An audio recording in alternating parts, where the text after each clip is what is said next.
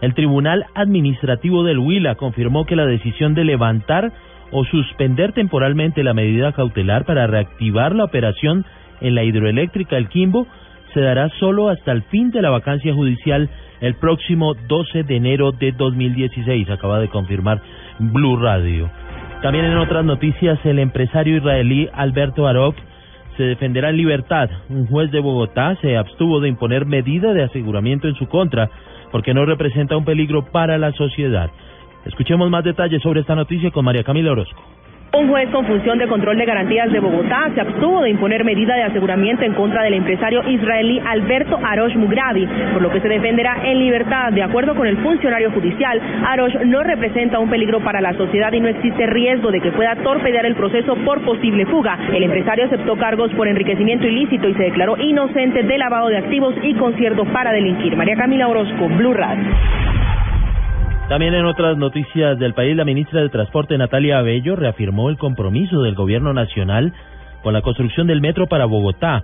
Asimismo, aseguró que el sistema no estará listo antes del año 2019, teniendo en cuenta la revisión de los diseños actuales planteados por el alcalde electo Enrique Peñalosa. El presidente Juan Manuel Santos encabezará mañana la ceremonia de ascensos de altos oficiales para las fuerzas militares y la Policía Nacional que se llevará a cabo en la Escuela Militar de Cadetes General José María Córdoba.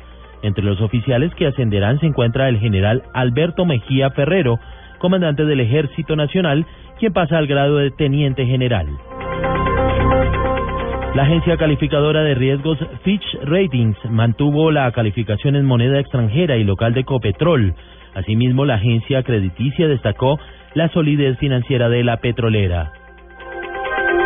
Más de 5.750 niños eh, en la Alta Guajira han sido atendidos en los últimos tres meses por el Ministerio de Salud con el apoyo del Fondo de las Naciones Unidas para la Infancia, aseguró el viceministro de Salud Pública y Prestación de Servicios, Fernando Ruiz Gómez, al destacar la labor de los equipos especiales que han recorrido los municipios de Manaure, Uribia, Maicao y Riohacha.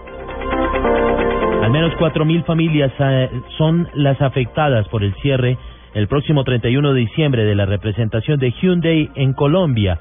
Los trabajadores afectados aseguran que están desconociendo su trabajo de 23 años y están generando un daño social bastante grave para muchas familias colombianas.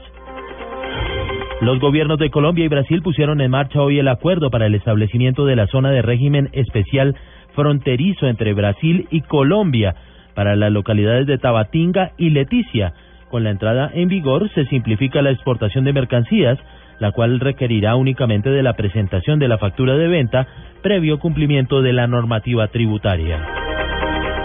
Al menos un 20% de los hogares bogotanos tienen intención de comprar vivienda en los próximos 12 meses, resultado menor en por lo menos un 10% al del año anterior, según un estudio de demanda actual de vivienda publicado por Camacol en la capital de la República.